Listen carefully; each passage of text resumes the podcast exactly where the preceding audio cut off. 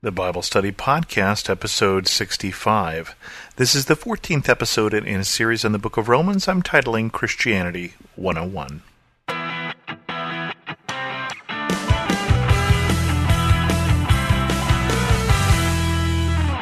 Welcome to the Bible Study Podcast. I'm your host, Chris Christensen. I hope you've been joining us for this entire study of the book of Romans. We've got a lot of ground that we've covered so far, and I won't try and summarize it all yet, but I will invite you to go back and listen to the other 13 episodes. We're going to pick up Romans this week, starting in Romans 11, verse 33.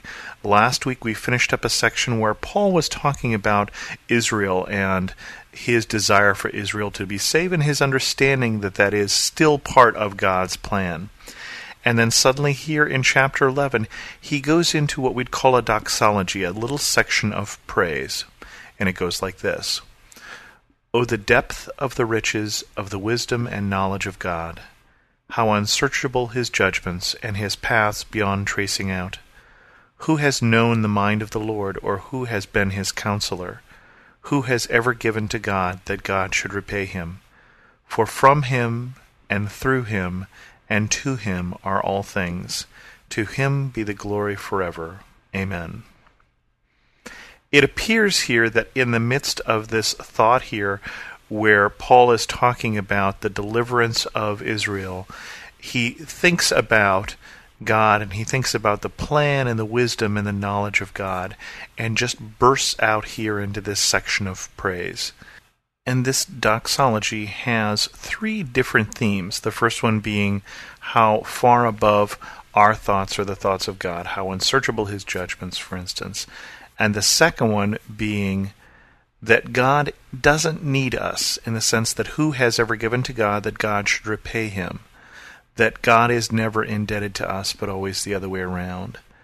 And then that third thought here is that it's all about God. For from Him, through Him, and to Him are all things. That God is intended to be the center of everything, the center of our lives, and from whom everything else derives. Going on into chapter 12, Chapter 12 begins a section in Romans that is less theological and more practical advice, or at least it transitions between the two. And Romans 12, verse 1, starts this section Therefore I urge you, brothers, in view of God's mercy, to offer your bodies as living sacrifices, holy and pleasing to God. This is your spiritual act of worship. Do not conform any longer to the pattern of this world but be transformed by the renewing of your mind. Then you will be able to test and approve what God's will is, his good, pleasing, and perfect will. So, this first paragraph here, Paul says, in light of everything that God has done, in view of God's mercy. So, if we remember that God has not punished us when we deserve to be punished, which is the definition of mercy, offer yourselves as sacrifices, holy and pleasing to God.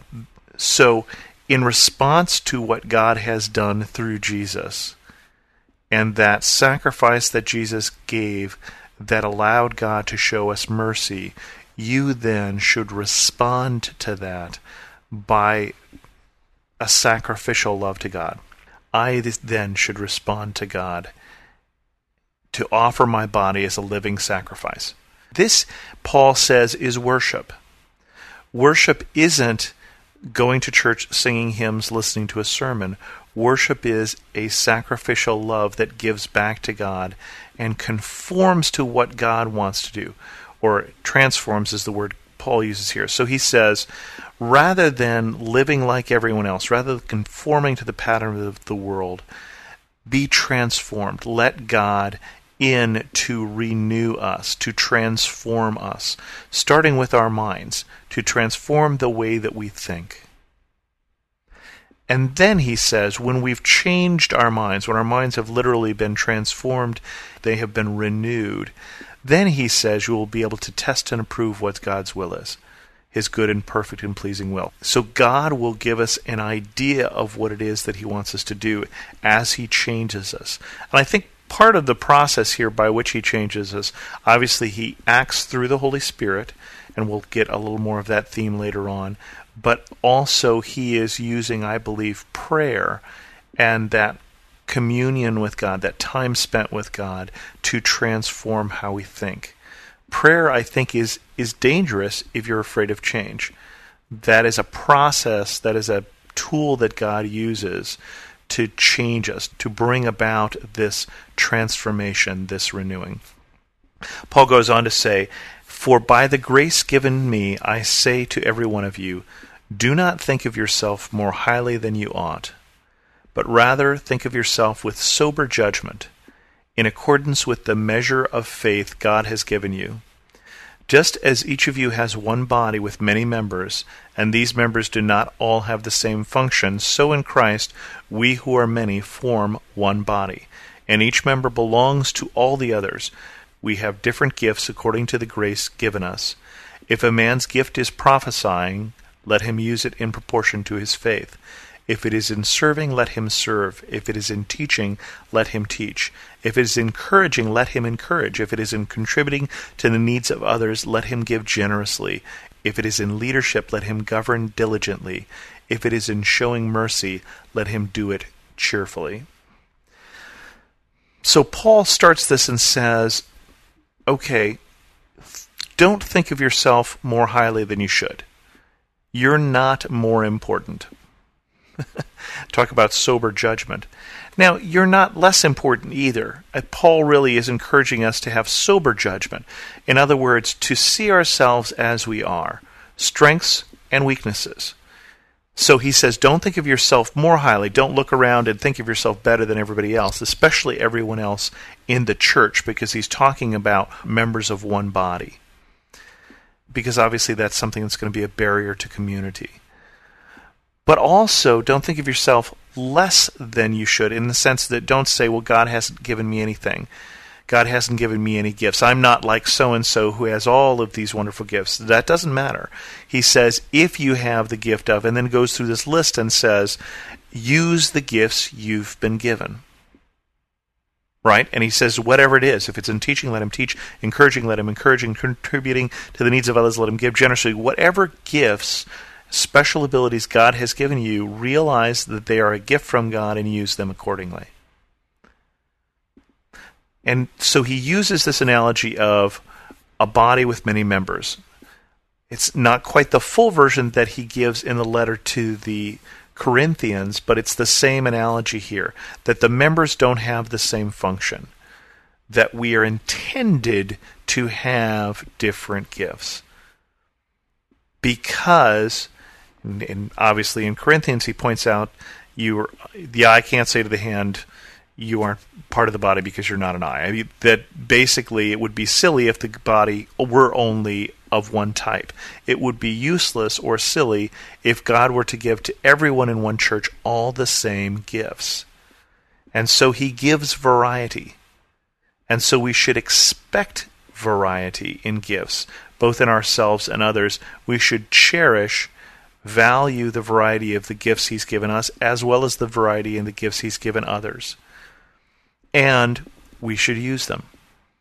And then to finish up this chapter, Paul says, Love must be sincere. Hate what is evil, cling to what is good. Be devoted to one another in brotherly love. Honor one another above yourselves. Never be lacking in zeal, but keep your spiritual fervor, serving the Lord. Be joyful in hope, patient in affliction, faithful in prayer. Share with God's people who are in need. Practice hospitality. Bless those who persecute you, bless and do not curse. Rejoice with those who rejoice, mourn with those who mourn. Live in harmony with one another. Do not be proud, but be willing to associate with people of low position. Do not be conceited. Do not repay anyone evil for evil. Be careful to do what is right in the eyes of everybody. If it is possible, as far as it depends on you, live at peace with everyone. Do not take revenge, my friends, but leave room for God's wrath. For it is written, It is mine to avenge, I will repay, says the Lord. On the contrary, if your enemy is hungry, feed him. If he is thirsty, give him something to drink. In doing this, you will heap burning coals on his head. Do not be overcome by evil, but overcome evil with good. There is just so much in these verses. Paul is giving basically a practical definition of love.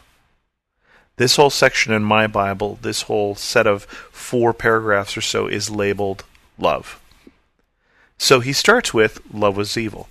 But then he goes into all of these other things like hospitality and like sharing with God's people and bless those who persecute you and don't repay anyone evil for evil. And if your enemy is hungry, feed him and such. That is just another way of defining what he means when he says love. Remember above, present yourself as living sacrifices. This is a sacrificial love. This is not a Hollywood, you love me, I love you, we're so good, we're so happy together kind of love. This is a love that says, I love you no matter what. I love you even if you persecute me. I love you even if you do evil to me. I love you even if you are my enemy. That's the love that Jesus showed. This is the love of the person who was on a cross, nailed up there by Roman soldiers, looked down on them and said, Father, forgive them. They know not what they do. So, that's what he's defining here. And he says it is. It hates evil, it clings to good, it's devoted to one another. It's devoted to one another. I think of the first crush you had in maybe high school where you just can't do enough for the other person. You look for ways of pleasing them. That is devotion, and it, and Paul is saying that is love. That is how we should treat one another. Honor one another above ourselves, looking for others first. Sacrificial. Putting my needs, putting my self centered view, which is how I usually view the world, putting that aside and saying maybe someone else has needs that are more important than mine. Never be lacking in zeal, keep your spiritual fervor, serving the Lord. And then there's a section here be joyful in hope. Okay? Patient in affliction. That's harder. And then faithful in prayer. I'm always pleased to see when I see in the Bible this call to be joyful. Because I know that sometimes, especially in an American Christian tradition, there have been places where we thought of joy as being unchristian. And it is definitely not. It is something that we are called to be in the Bible. We are called to be joyful. We're also called to be patient and faithful to be sharing people, to practice hospitality, which is just a practical way of sharing what you have. In case you didn't understand when he said share with God's people who are in need, practice hospitality is a way to to share what we have, what we've been given to us. And then these last two sections here are the hard stuff when he says, Bless those who persecute you, bless and do not curse. Don't repay evil for evil. If your enemy's hungry, feed them. He is calling for a radical, transformed thinking in the beginning of this chapter. And now he's saying, don't just think different, but because God has changed us to think different, we will act different. Not proud, not conceited, willing to associate with other people, we won't think of ourselves as more important. We won't think of ourselves first. We won't take revenge. This is thinking different. And this is a life that we are called to that is born out of that transformation by the renewing of our minds because we remember God's mercy towards us. Because that's what it all goes back to in the beginning of the chapter is in light of the mercy that God has shown us we should be changed. And with that, we'll bring this episode of the Bible Study Podcast to a close. If you have any questions or comments, feel free to send them to host at thebiblestudypodcast.com or post them as a comment at thebiblestudypodcast.com. And as always, thanks so much for listening.